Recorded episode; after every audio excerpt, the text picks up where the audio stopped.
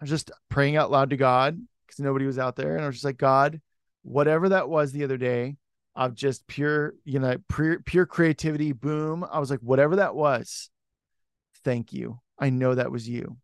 And Tatiana, I don't know how to describe what happened next other than like it felt like I got hit by lightning and I was like boom and just like saturated with God's presence and I was just like so much so that I dropped the box of bananas and then I like fell over the top of it and I was like and I was just like what in the world was that I was like God what was that and and I was like anyways and then I just started breaking the bananas down again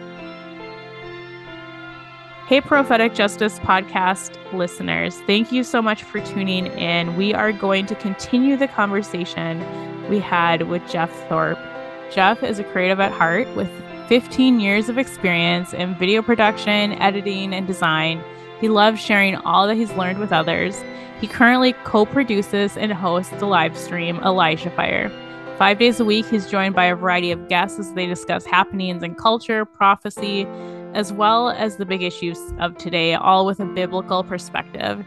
He's also spent time traveling the world as a short term missionary through Youth with a Mission, also known as YWAM, where he aided in humanitarian efforts, evangelizing, and encouraging local Christians.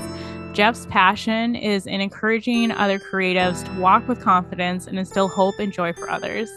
He is passionate about filmmaking and is an avid action figure and comic book collector. He currently resides in Salem, Oregon, with his beautiful wife Lauren and their cat Lulu. Thank you so much for being here, Jeff. Man, I love that so much. Yeah. I'm actually going to look it up. I could explain what sex tourism is very easily, but do you want to explain what it is? Because I think yeah. a lot of people don't know that term.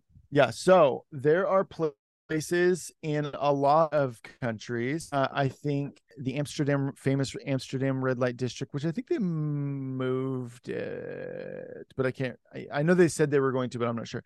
But, anyways, Amsterdam, uh, there's places in India, there's places in all over the place. Thailand is a famous one, though, specifically at Pattaya and then also in Bangkok those are two big hotspots for sex tourism. What it is is you go and it's these uh, massive uh, like blocks, city blocks, maybe even bigger um, of places where you can do a whole myriad of things. You know, a lot of it's prostitution, but there's also strip clubs um, and a lot of other things. The problem is, is it is also a massive hotspot for sex trafficking, not just with women, kids, specifically in Pattaya. I've never been to Pattaya, but I've had friends that have gone and they're like, oh man, it's it is it's all out there. Like it's it, they don't even hide it.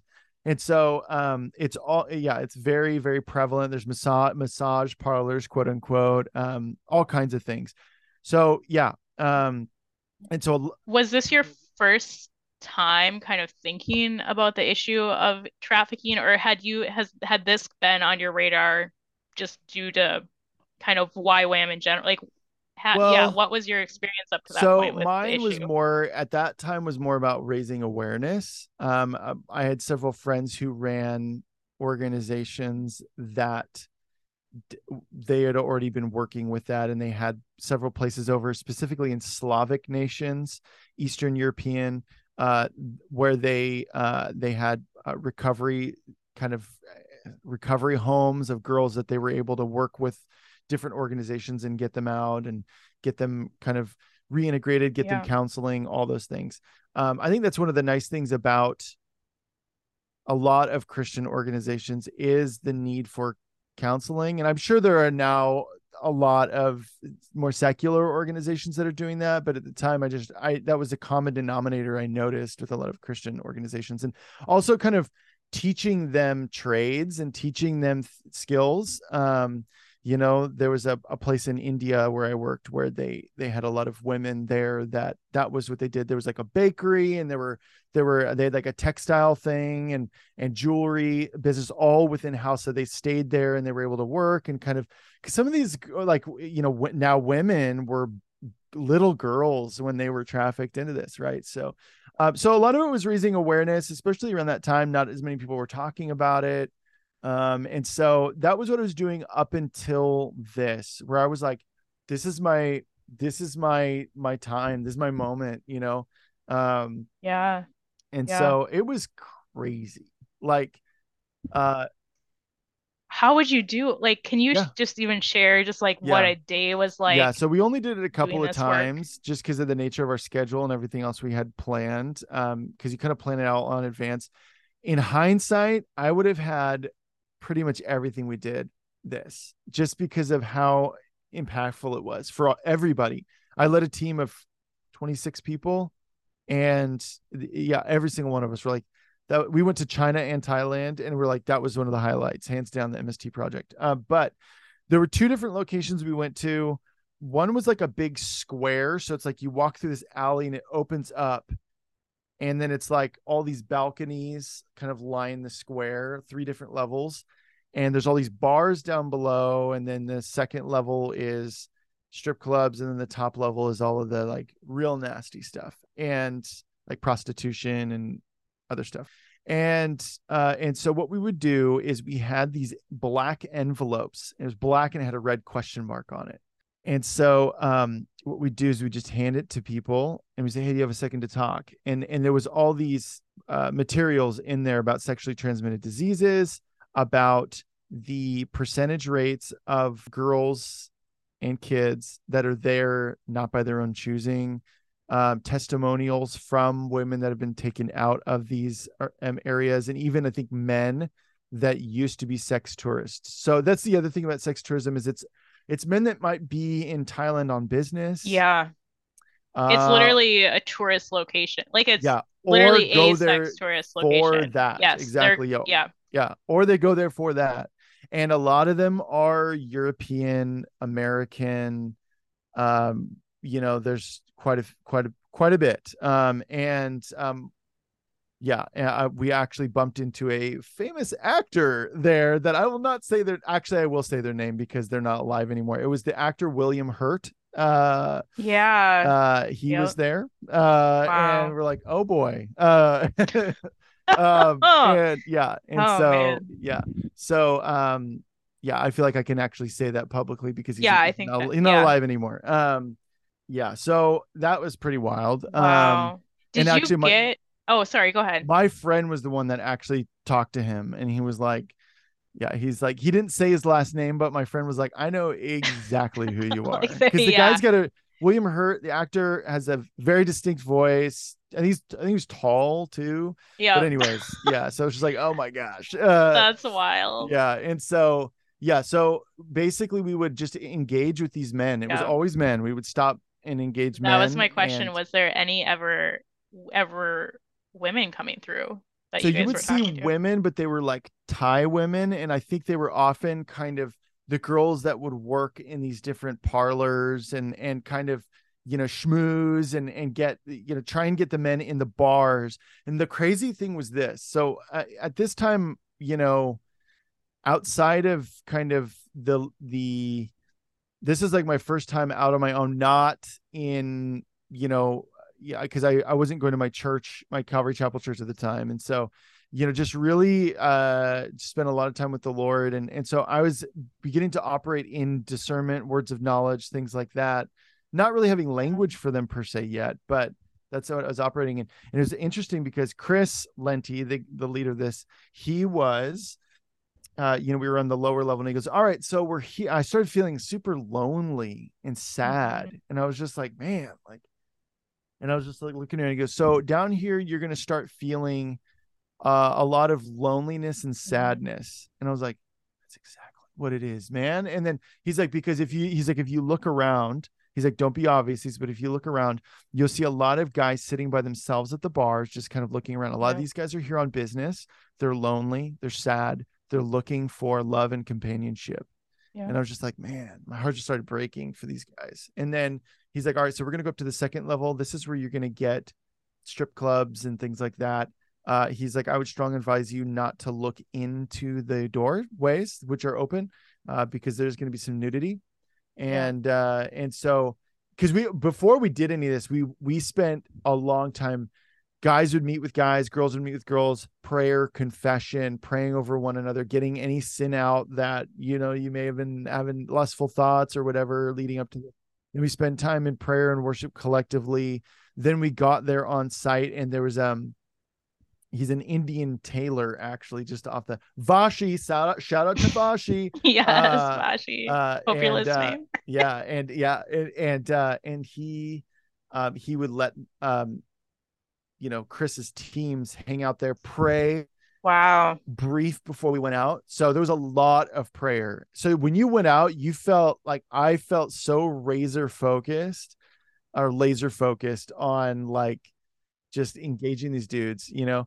My my conscience was clean, all these things. And so so I love so anyways, that you said that because Yeah. I do think that can be well first of all there's not a lot of men working in this field of anti-trafficking it's Yeah. mainly a lot of women um but I do think no matter who's working in it and if you're a Christian that is something we don't focus on enough is like the fact that you need to clean out your own heart before you go into a 'Cause you're get space like that yeah you're gonna get attacked by Satan, you know. Yep. He wants you to feel like a hypocrite so that you you bow out, you know. Yep. All that and it's stuff. and it's a sexual issue so that is gonna if you're not careful that is gonna start to affect you and Exactly. so yeah to be that's amazing i love that that was a piece of it okay sorry Yeah. continue No, it's all good. So then, uh, so we're on the the ground level, and he's like, you can feel loneliness and sadness, but I already be feeling that. I was like, whoa, yeah, man.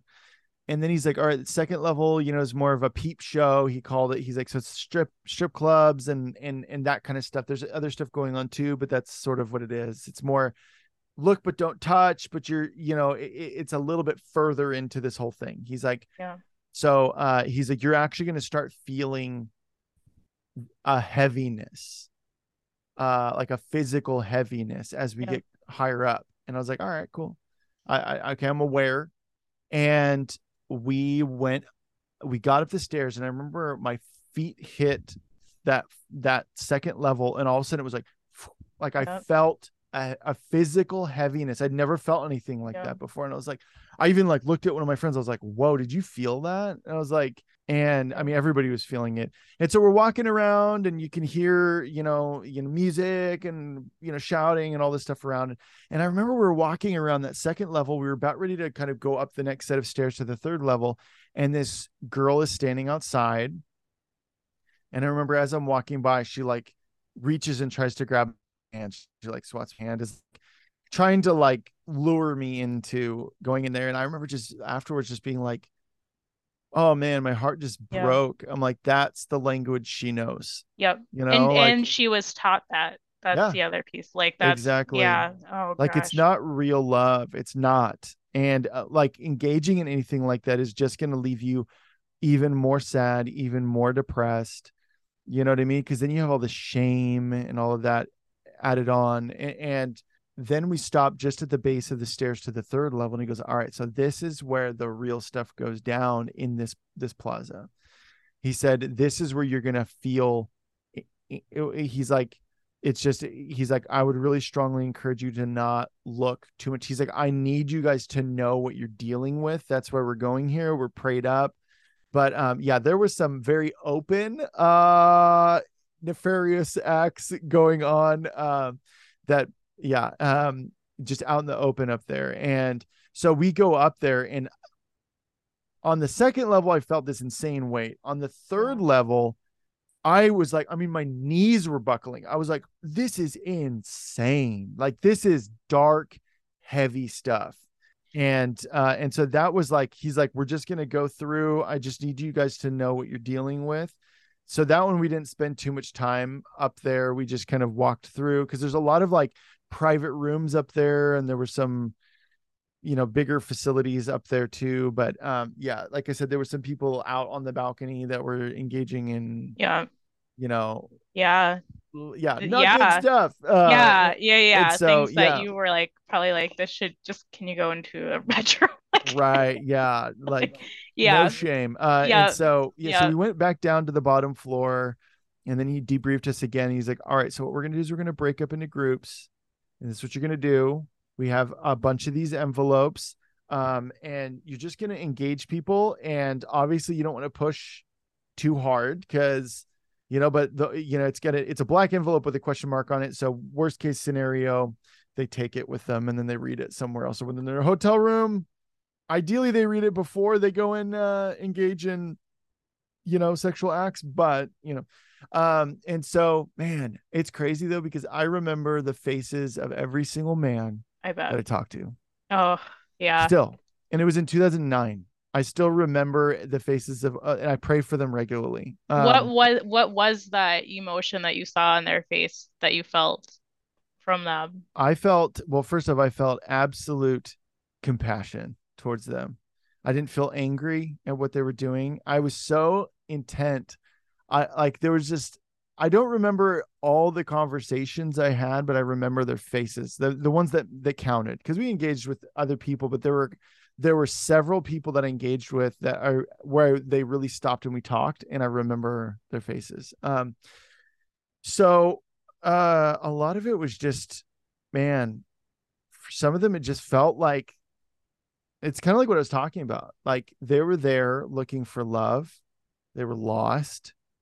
Uh, and I just felt like specifically with one guy, he's from Ireland. And what was interesting about him was he was about my dad's age actually Mhm. at the time. So he was probably like, I don't know, late 40s probably uh, at the time. He was uh, separated from his wife, who's still in Ireland. So were his kids. But he was dating a woman, a Thai woman, who was a she was in prostitution and now she's like a door girl like she kind of slash manager but th- that's what she used to do And that's how he met her was through prostitution and and he's like yeah he's like my i mean these guys will open up to you too which is crazy a lot of these guys are kind of at the end of the rope so they're you know it uh especially if they feel like you're not coming out with both barrels of like how could you uh think of the think of the women and children and you know um and you just look at them as a, actually like a, a, man i'm a, i'm look, i'm a man and i'm looking at this guy as a man with some ounce of respect enough to look at him like a normal person and i remember this guy he was like t- he just started opening up to me and he was like ah, he's like uh, you know, in Ireland, you have to be separated for X amount of years before you can actually legally get a divorce. And so I've been separated from my wife for several years. We haven't reached that mark yet. So I'm just here and my kids don't want to talk to me.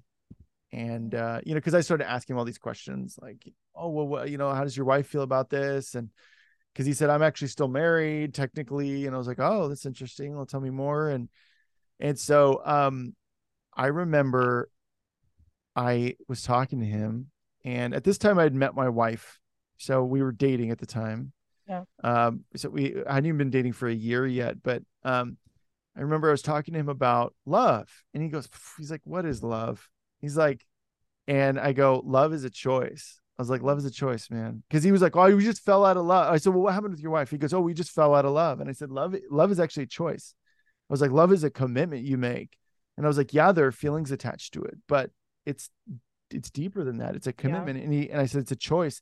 And he just got I could tell that God really started to grab Oh. a hold of him because he just stared. He got this like really long stare, and he's just like, love is a choice. Love is he just kept repeating, he's like, love is a choice. And he was just like, wow. And uh, and so then that was my Oh, that was my open door to actually preach the gospel to him. And because we don't that's actually not the foot we lead with because there are certain stipulations within like thai government like we had to be crafty in how we did it he said but if they bite you have free license to really just engage in that conversation and, and so that was my opportunity and it was just like man it was just like yeah so he's a guy that i pray for often still you know That's Uh, amazing. yeah s- so many years Oh. ago so you have these moments of just like really like seeing these guys as human beings who are loved by god but are so lost you know? And it's like uh no because no one look no one in their right mind would go yeah i want to i want to take i, I want to take advantage of this girl or i want to go with this girl. I don't i do not care she was trafficked. I am after this. I am looking for something specific. A lot of Yeah. these guys aren't i mean that's kind of the same thing with like a pornography addiction too is it's not you know and there's Yeah. a lot of statistics around like human trafficking as it pertains to pornography as well. And you know, there's a lot of technology that can hide an expression on someone's face you know and you know someone who's stuck in that is that's not they're not they're not thinking about that. Like something there that god can only fill that they're trying to fill and pack in with. People do that with food. People do that with like all kinds of other things too. Alcohol drugs like whatever it is. So it's not just a sexual addiction um, of some sort you know but uh, that was pro- that was just an amazing thing and it, it's crazy to think like i haven't i haven't done anything that extreme since then but it was so impactful for me and i'm just like man like i just yeah i would love i would love to do something like that again i think that would be amazing just because i have such a heart amazing. for men actually being men who God created them to yeah, be. who god created them to be Yeah, so I think there's so much there, but I have done a lot of training on the issue of trafficking. Originally, I had worked and ran an anti-trafficking program and worked with young people, and then it slowly grew into training systems, training communities, training whoever wanted training. And so I, I always tell people that if you really want to work in this field and you want to actually make a difference, you have to be able to put yourself in the shoes of a survivor, in the shoes of a trafficker, and in the Yeah. shoes of a buyer. If you Yeah. cannot do that across the board, you you really need to question why you're doing it to begin with, because to make Yeah. real change and to be do it with heart, you have to be able to see why a person buys sex, why the heart of it, why a person is buying sex, why someone is trafficking another human being, and why someone is ending up Yeah. as a survivor or someone who was in the life.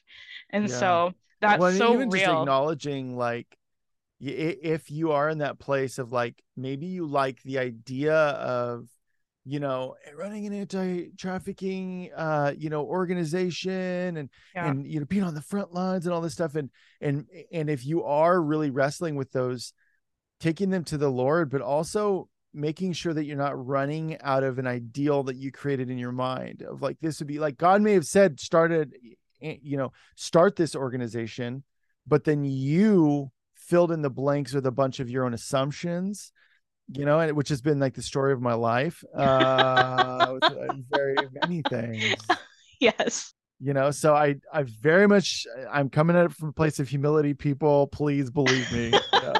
No, Yeah. I just think that's amazing. Thank you for sharing that because Yeah. I do think, especially in America, there's not there's such a, not enough empathy for people who are buying sex. And um Yeah. yes, they should not be, of course, but like let's get to the heart of it. Like let's get them to Jesus and yeah well let's ask the s- Jesus what right it's the happening. same with with anything else Yep.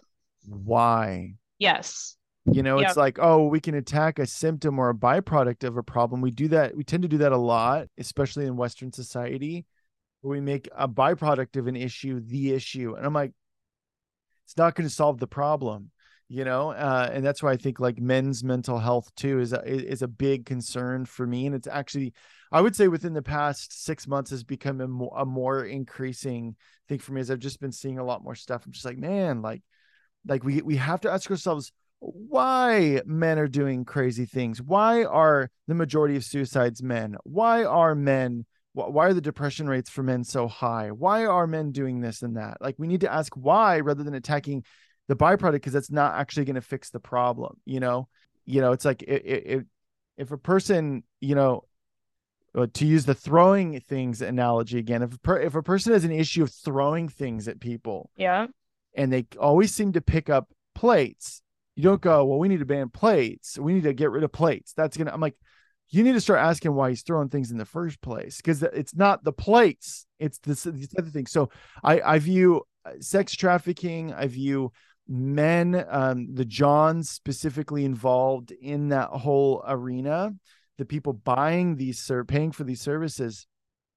We need to ask ourselves why why are they doing it don't vilify them as these you know scummy people look some of them have done scummy things and i think the punishment fits the crime with, with some of these things these, these people have done um callous to the point of feeling absolutely nothing when trafficking women and children like there's something something going on there but i do think that there's something to be said about like hey we need to start really start asking like okay, why why are predominantly men going and, and, and getting these services uh engaging in these horrific things like why Yeah. so yeah.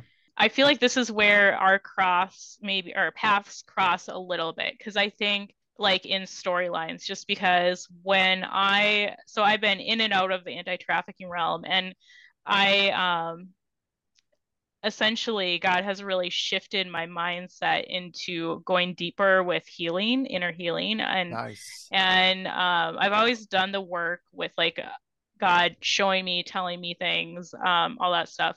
But it really has been probably the last year where God has really shifted and pulled me into like there is there's more for survivors, than anyone involved in this. He's like Tatiana, I want you to go deeper with me because they're they these people like survivors, buyers, traffickers need me. And it's not a lot of organizations are doing the deliverance piece. Not a lot of organizations are doing um, that deeper healing work that is necessary and bringing these people to Jesus. And so I feel like um, as I listen So to your guests and listen to you talk with your guests, I see a lot of that, like you feeling the same way. Like what we need right now is almost like God to take us higher to solve the issues that we have right now in America. So yeah, so that might be a good segue and you know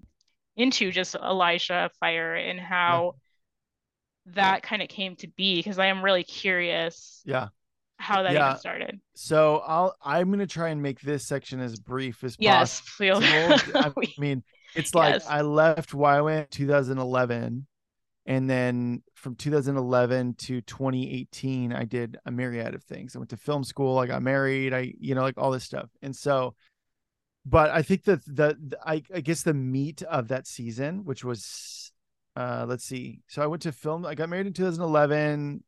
We took a year off from, you know, missions and all kinds of other stuff. And then we both were seeking the Lord, and we uh, on a one year anniversary, we both heard Kona, Hawaii, film Oh school, and I was like, okay. And so, um, Were you like sweet? Yes, I'm so yeah, I was like, finally, there. like, because there's just so much delay, and I think for me, like, as you know, that's a whole nother topic about just like even acknowledging myself as an artist was a very long process. Um, Was and- it? Okay. Oh yeah. Um, uh, I just felt f- like a fraud saying definitively, I am a filmmaker. I'm like, oh, wow. like, uh, I don't know, you know. Uh, and so that's that's I'll I'll I'll save that for a point in a little little later, but but That's really interesting. yeah, but Lauren, we, we were both so we were in YWAM, and YWAM has a university called University of the Nations, and you can actually get a degree there. And so they have like an actually really good film school there. Um, and yeah, and and so I was able to do it through YWAM because I was in I was a YWAM alumni. You have access to these kinds of things, and so um, they're very much like modular learning too. They I think they call it modular learning, where they would much rather just thrust you into stuff to learn rather than okay, we're gonna we're to talk for three months about stuff before you ever touch a camera. Day one, they're like, all right, we're to be messing around with cameras, you know, and like, uh, we're going to explain theory as we go along and composition as we go along. And so it's, they actually expedite it so much so this school is three or four months. So it, it is so effective that people have gone on to go apply for like two year film schools and they describe what they learned and they're like, you actually don't need to do this two year school. You learned all of that in four months, you know, and they, that's the that's the way they like. Like a friend of mine actually went on to be a midwife, and that's how they do it. They they literally th- they, you obviously aren't delivering the person delivering babies on day one, but you are helping deliver babies almost like within like a week or two weeks, you know. So it's very much like and the whole idea is they want to train people up to get back into the mission field if that's where your God is calling you. Uh, That so makes they need sense. to train you up as quick as possible. Yeah. Okay. Uh, and so that was the way it was. And so Lauren was looking, my wife Lauren, and she was like, "Oh, do they have an art school?" And sure enough, the art school was starting in January, my film school was starting three or four months after that. And so I was like, oh, this is great. And so I worked for a production house on site, uh, doing, uh, you know, different video production things in the months that Lauren was in art school. Uh, and then Lauren did an internship. And then I did my film school and I just did. And I was like, I felt like I was on top of the world. Like it was this moment. It, it, for me, also, it was like, God, I, you know me, I'm not gonna, mm, I'm not, I don't want to chase a pipe dream. I don't want to like be like, oh, I love the idea of being a filmmaker, but I don't have what it takes. I said, if I, if I don't have what it takes, I will drop this right now. I'll, I, this will be the last thing. And I just, oh my gosh, like I just, I, again, another moment in my life, Memorial Stone moment where I just like came like alive. I was so engaged. I was like in this creative, just like it was just like walking in like pure creativity. Like I had so many ideas and and I did really well, so much so that like at the end of the year or at the end of the class, everybody does their own short film and all the all the other students, you're all part of their crew, you know, running camera, lights, all this stuff. Um, and there's an acting school that runs in tandem, so that's your pool of actors to pull from and try to yeah and so yeah and so uh uh everybody does a short film and then at the end the kind of like the last phase everybody goes and pitches before the class and all of the producers who are oh, um uh you know they're on staff and stuff like that. And and uh and you pitch your story idea and there are only three that can be chosen and mine was one of them and um and so I did so well that the the the head of the whole film department came up to me and said, "Hey, Jeff, because at the basically you can move on to you can move on to um the there, there's like an internship thing and I really wanted to but we felt like we're we're being called home. That's a story for story for another day. Uh but but um he said I know you're going home. He said but next year I want to extend an offer to you.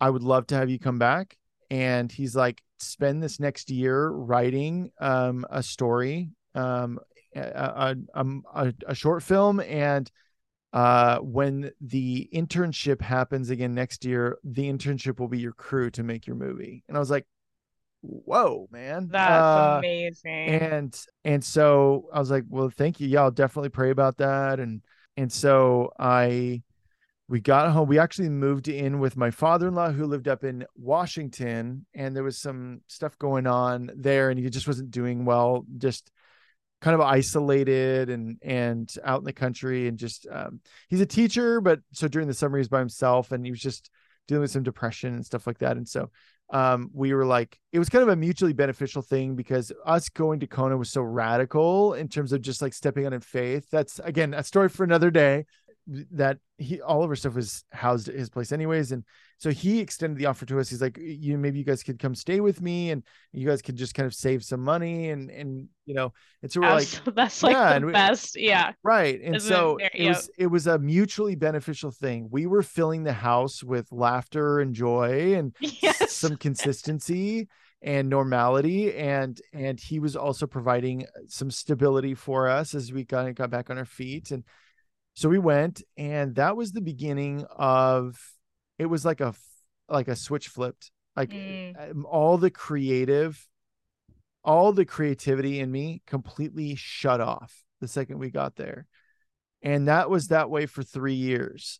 And so as a result of being a creative uh you can get kind of depressed you know uh not feel like you have that outlet. All of a sudden it was just like nothing would come like no, nothing would come into my mind of like you know and my my what ended up happening was my imagination was still active even though it was just like if you could think of it like sparks but there was no fuel to actually ignite a fire but it was just these sparks and so I was like, all right, well, God, my imagination, something you gifted me with, I'm going to be a good steward. So I'm going to just write any ideas I have down. Like, just, I'm going to be a good steward with that. And I'm just going to write. So for three years, I would sit down and try and write, just trying to be diligent. Nothing, absolutely nothing. And um did God ever tell you why? Because I would be like, yo, God, like, you know, the thing yeah, that we just did together. Yeah, like, yeah, what the heck, man? What's, what's uh, going on? Yeah, uh, oh, yeah, it, that's kind of part of so the larger. Hard it's part of the larger story. Uh, but yes, he did. Um, okay. And so I, uh, I've told the story a couple of times on Elijah Fire, uh, but um, I was working at Trader. Joe's. So we were living in Yakima, Washington. We moved down to the Portland metro area, and before we left for Kona, I was working for Trader Joe's. One of my supervisors, who I really got along with, he moved up to a, a town called Beaverton, which is in the Portland metro area. Portland's like a cluster of a bunch of cities, but Portland's like just the downtown area. Um, and so uh, it's a place called Beaverton, and he was working at Trader Joe's there. And I said, Hey man, like uh you got an opening and he's like absolutely we'll make room for you come down you know you're hired and so i you know we moved down so this is 2014 now um okay. and so still creative drought all that stuff and so i worked there for two years and this is so this is 2016 and my wife and i had both worked morning shifts at different places and our days off didn't always align and so there was one day where she was at working and I got up and I was just talking to the Lord and I was just like, and then all of a sudden it was just like bang, like all this, like it was like the tap got turned back on again. And all of a sudden I just was like, where's my journal? Like, like writing, I couldn't write fast enough. And it was just this amazing time of God's presence, but also creativity. And it was like, it wasn't even like creative stuff that you would go oh that's a that's a christian film that he's making it was just it was just god's presence and me creating something uh, writing out something ideas for something and and um and so fast forward two days it's like on a sunday i'm i'm out in we have this thing called the thunderdome in the back which is a mad max reference for anybody who knows that reference um but uh it's this cage where we store a bunch of like pallets and stuff outside so I'm out there and it's toward the end of my shift because I got off at noon. So it was like 11 30 or something like that. And there's this pallet of bananas. I, I, I used to work produce. And so that was always my last thing during the day. I would tear down and stage the banana boxes for people to work them later. And so I breaking down this big pallet of bananas. And I was just praying out loud to God because nobody was out there. And I was just like, God, whatever that was the other day, of just pure, you know, pure, pure creativity. Boom. I was like, whatever that was, thank you. I know that was you. And Tatiana, I don't know how to describe what happened next other than like it felt like I got hit by lightning and I was like, boom, and just like saturated with God's presence. And I was just like, so much so that I dropped the box of bananas and then I like fell over the top of it. And I was like, and I was just like, what in the world was that? I was like, God, what was that? And, and I was like, anyways. And then I just started making the bananas. Back to work. Oh yeah. my gosh. So fast forward to like a couple more days. My sister and my brother-in-law both text me individually and they're like, Jeff, I can't believe we totally forgot. They're like, on Sunday, this guy was preaching at our church and he all of a sudden stops in the middle of what he's saying and he just goes, Is there a Jeff here? He's like, Jeff. And there's no Jeff. And he's like, Jeff. He's like, I see a green light and I see Jeff. And he's like, Jeff. He's like, I'm just going to prophesy this because it was being recorded. He's like, Jeff, God is releasing creativity in you and it's going to open up avenues for you to make money, to be successful in creativity. Uh, yeah, I just see, I see Jeff and I see a green light. Well, I found out he prophesied that at the same time I was out out back uh, with the, the in the Thunderdome. Out. Oh man. Yeah. And so what's crazy is like that was a big marker moment for me in 2016. It was around so April of 2016 of just a release of of creativity again. But it was different because I think for me to answer your question from earlier there was still a lot I had to learn, and I still have to learn, but there's a, a lot I had to learn about trusting God and really the essence of the, the, the important detail of that time when I felt like creativity had unlocked in me again was it was saturated in God's presence. And I think that there's this misconception of like we we were like, okay, well, yeah, I'm gonna like I'm gonna dive into the word, I'm gonna spend time with Jesus. All right, so that's done. All right, so now I'm gonna go do my own thing and be creative over here and and and and almost like what you're doing god's displeased with because it doesn't have jesus in every single you know like or like you're a painter and and uh, in your art not all of it has a cross or none of it has a cross you know i'm like you know it's just so for me it was just like really began this message of whatever you do whatever it is whether it's you know you're a filmmaker or you're a painter or you are a uh, a, a, a contractor or you are running an anti-human trafficking mm-hmm. organization or you're a teacher or you're whatever it is whether you're depressed or you're sad or you're happy or you're afraid or you have doubts about god all those things whatever it is everything needs to stem from your relationship with him and any of those negative things you have or positive things you run to him with them, not away from him. And so I just like it really began this thing for me of like, no matter what it is, it has to stem from my relationship with God. It has to. So, you know, it's like even like a lot of the stuff, like I don't feel, and I'm very open about this on Elijah Fire. I do not feel called to make Christian overtly Christian movies or TV shows. Nothing against the chosen, nothing against those things. There there is an absolute space for those things. And you know, I think Dallas Jenkins is doing a great job. Uh, you know, but but it's not I for so long I felt so ashamed of that. Like I felt something was wrong with me. And so as a result, because I didn't feel like, yeah, I want to make facing the giants, you know, I want to make another movie like facing the giants, you know. Uh I do not. I do not. Uh it's gonna be like a Christian version of Mad Max, right? Right, Christian version of Mad Max. Yeah. Um, and uh, yeah, so um, I just have never felt pulled in that direction, and so for a long time I felt ashamed of that.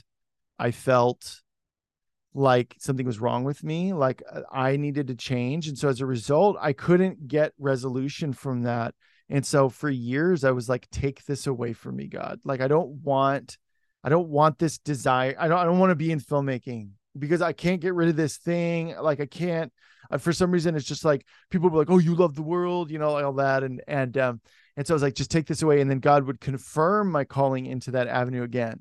And then I'd be like, no, no, no, no, take this away is what this, I said. I don't know if you heard me the first time. Yeah. God. And then he would yeah. call me, he would like, yeah. so it was all these things over the years. And I'd be like constantly just like in of like, God, if this is you, make the do not be on the thing and then the do's not on the thing and then i'm like and then i'm like and then i'm like okay god if this is you then don't do this thing you know like it, it, it, i was totally like getting i've in. so been there yes yeah i think a lot of people have and, and so for me it was like you know years and years and years of denying that but honestly ah, man i I almost think that God was like, he wanted me, he wanted that because it was like,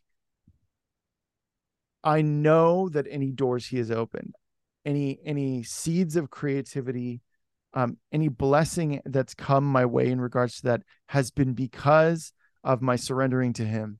And I think that there's this misconception with like, yeah, but like God's gonna like make me like go and like, yeah, make facing the giants, you know, or Christian version of Mad Max, you know, and he might, but he might not. And it's not for us to decide. And ultimately, surrendering to him is what yields the most fulfillment regardless of what happens in my life and and for me i think filmmaking was still an idol even though there was mm-hmm. you know i recognize there was a lot of great moments with the lord during my film school uh, providing solutions for certain issues I was having with like, okay, I have to cast a, a, a third actor in my my short, but I only have two parts. God, what do I do? And like he absolutely gave me a solution that was actually made made the story better. Um, so there were still those moments, but I think for me it was just like a lot of confidence issues still. Uh, you know, a lot of dealing with worthiness issues. I think those had run down from my dad. Uh, like I talked about it earlier, but you know, a lot of that stuff I think was was definitely all part of it. So for me, it was like it was a it's been a multi-layered process of getting to that place of even being able to acknowledge myself mm. as a filmmaker. And there are two instances that I can think of where people, random strangers, actually were like the voice of God. Where I was praying, and I remember one time I was I was in LA. So this was around 2000. I think this was probably 2010 at this point.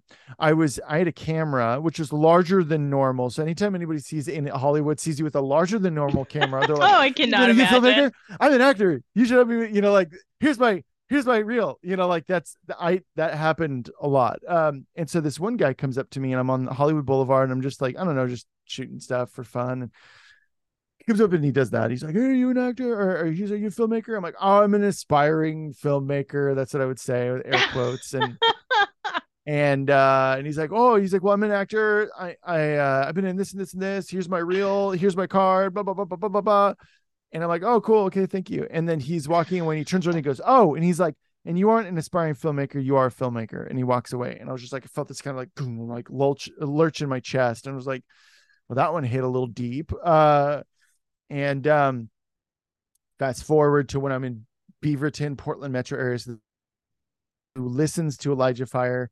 Uh, there was a 300th episode that we did yep. that uh, uh, last week, and I talked a little bit about this. Um, I've just uh, kind of was in a really dark place. And so it was during that time and really again, like creative drought, all this stuff. And I'm like, this must be, this must mean that God has answered my prayer and he's stopped. He's taken this away from me. Right. But then at the same time, you just feel empty. Like, like there's a part of you, like this is some, this is a purpose God has put in my heart to fulfill. Um, and it's for his purposes, obviously, but you know i i was like this part of me had been divorced from from me you know almost i was just like man, depressed and you know all these things and and this this guy comes in and he's like and i'm like so what are you up to today? And you know i'm at trader joe's working trader joe's and you're just talking to the guy and he's like oh well today's my first day.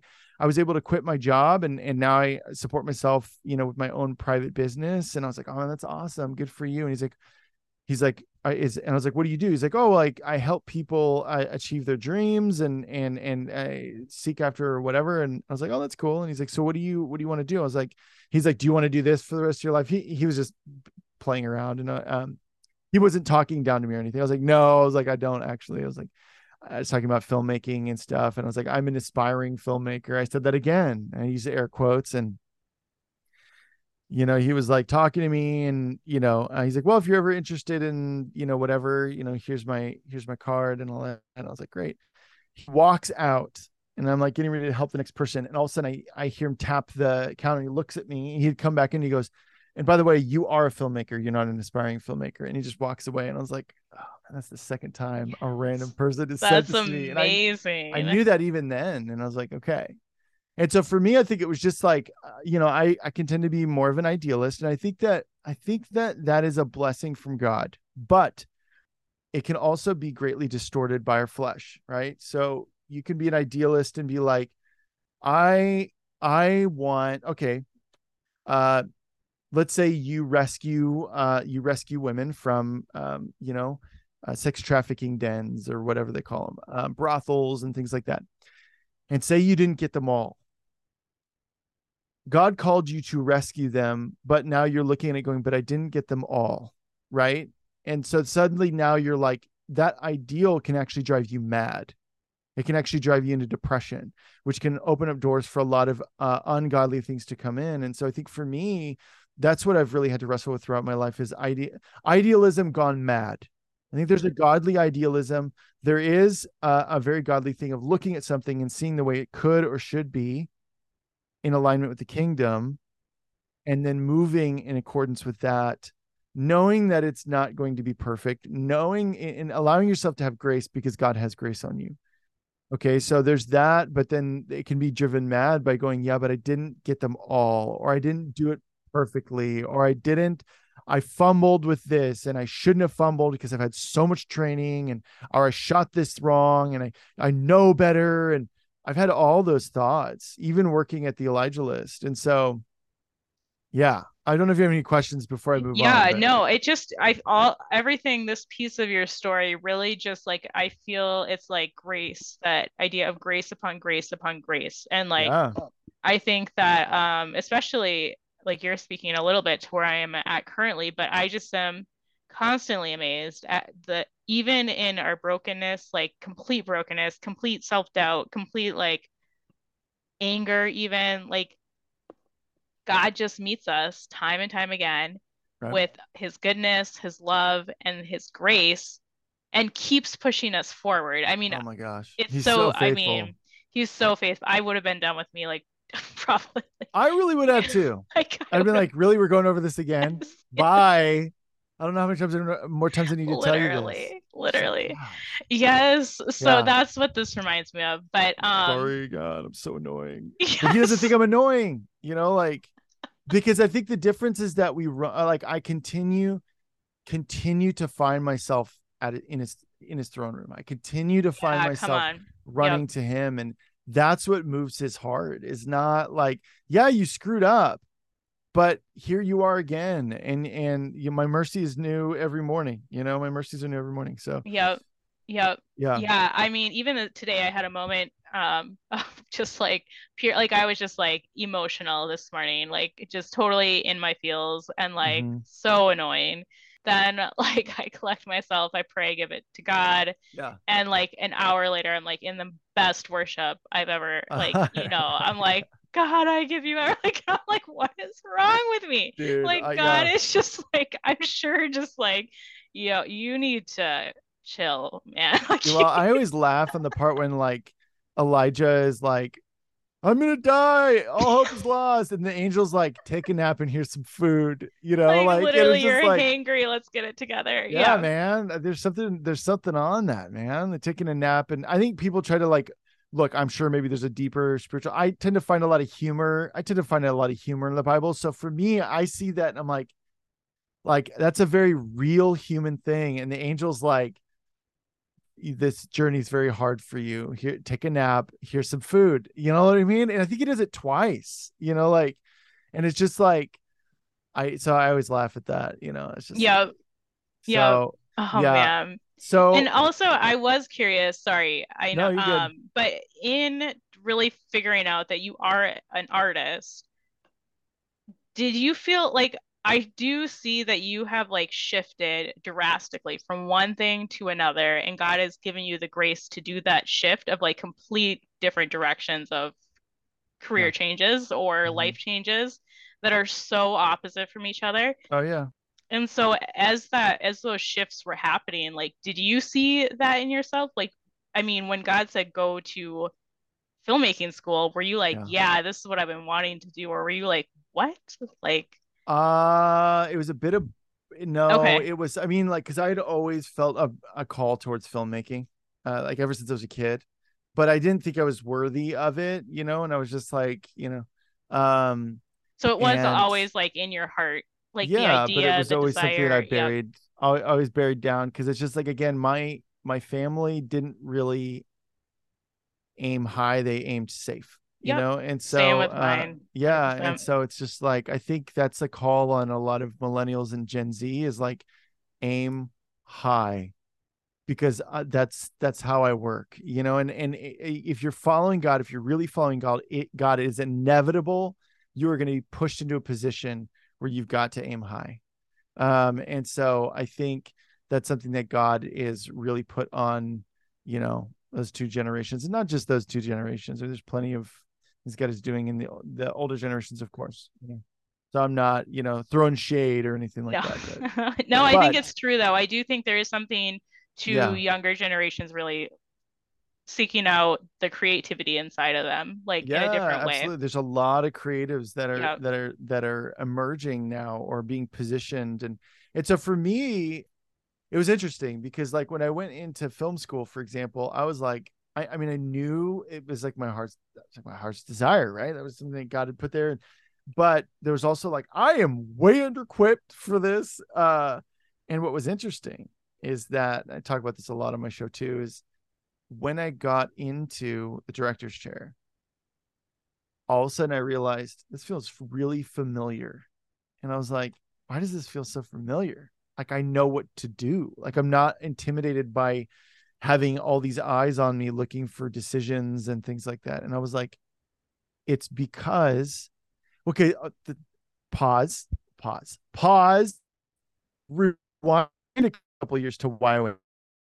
All right. I would have these moments of like, whoa, woe is me. Cause I'd be like, I'm in missions, but I'll be like, I'm, but like, I keep feeling this like filmmaking desire, but I don't even feel released to even jump into it yet, even privately, which sounds weird, but that's just the way it was, you know, cause like, well, why wouldn't you like get up and just like shoot stuff, you know? Um, and I did occasionally, but, um, and I worked with cameras and did film videography and stuff like that. But, um, anyways, I would sit there and talk to the Lord. I'm like, oh God, this and then why is this? Uh, why am I even here? And he'd be like, Jeff, did you, did you, do you believe that I'm calling you into the film industry? And I'm like, yeah. And he goes, okay, but did you also hear me lead you into missions? Mm-hmm. And I said, yeah. And he said, okay, carry on. And that happened numerous times where he'd be like, all right, well, you don't have, you don't have anything to worry about or carry on or whatever. But he would always stop and ask me that when I'd get that. He's like, did you, wherever you are, whatever I was in, did you feel my leading here? Yes. Do you also feel my leading over there? Yes. And I'm like, okay. So again, it's like going back to what I talked about at the beginning of, of what is at our disposal in our world. Okay. So now going back to when I was sitting in the director's chair, I was like, this sounds, this feels really familiar. And I realized it was because I'd spent all that time leading teams in foreign countries where everybody's looking to me and I have to make decisions.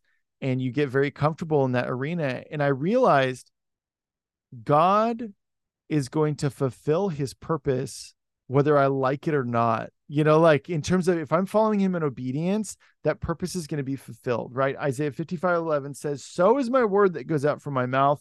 It will not return empty, but will accomplish what I desire and achieve the purpose for which I sent it. So I actually don't have to, the burden's not on me to fulfill that word.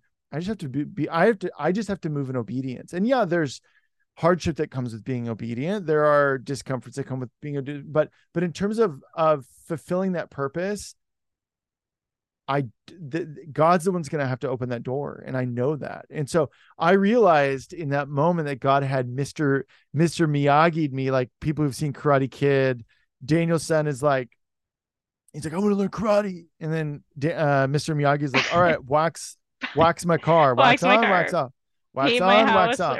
Clean my house do, and he's teaching him all these motions doing this and he's like man, finally he's like, when am I gonna learn karate? And he's like, put the thing down. And he's like, do the motion. And then he's like doing the karate with him. And he's like, dude, I know karate. And so he was teaching him how to do karate through other motions and actually teaching him humility and patience, gentleness, all those things. God does the exact same thing with us. And so that was one of many instances sitting in that director's chair where I realized, dude, it doesn't matter. Like, like whatever I'm doing, it doesn't matter as long as I dig in, I press in, I stay engaged, I seek his face, and I'm obedient and diligent with whatever has been placed in front of me to do, he's he's going to fulfill his purposes in my life. And so for me that was like a big moment where I was like dude. So I've had a lot of instances yeah where like you know the whole like i am calling you to be a ceo now go be a janitor kind of situations throughout my entire life um, even including working for the Elijah List, you know, has been, you know, eh, eh, was that as well. Not that I equate working there as being a janitor, but you know, yeah. How did so. you start? Well, first of all, it's funny because I have such a love hate relationship with the movie um about Karate Kid. Karate Kid. Yes, so much so that I did not watch it for a very long time, but I remember watching it. And I even my kids have started watching it and I even now I'm like this is like so ridiculous. Like there like this I feel like there's like something spiritual that God is trying to tell me as you said it, but um I'm always like there's no way. Like come on. Like this is ridiculous. Like yeah, it was the 80s. yeah. I know. Um, but you're so right. Like I love that. Yeah. My husband is gonna appreciate the fact that you mentioned that and brought yeah. it back around to how God really uses Mr. Miyagi's us. Yes, yeah. yes, yes. Yeah. So um, yeah.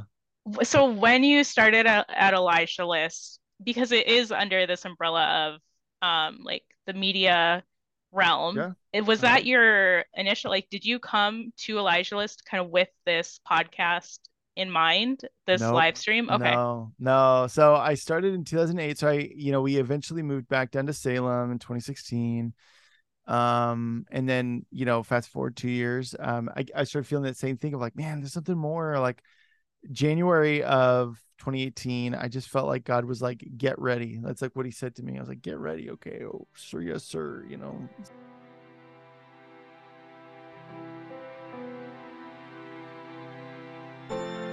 Wow. I hope that this conversation impacted you as much as it did for me. Listening to Jeff's story, also listening to all the work he's done in the mission field was truly, truly inspiring for me.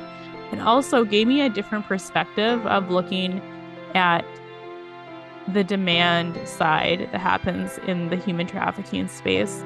So God truly worked on my heart as Jeff and I were speaking and talking. So thank you for joining. Tune in in the next few weeks for the next episode. And until then, love you all. God bless you and talk soon.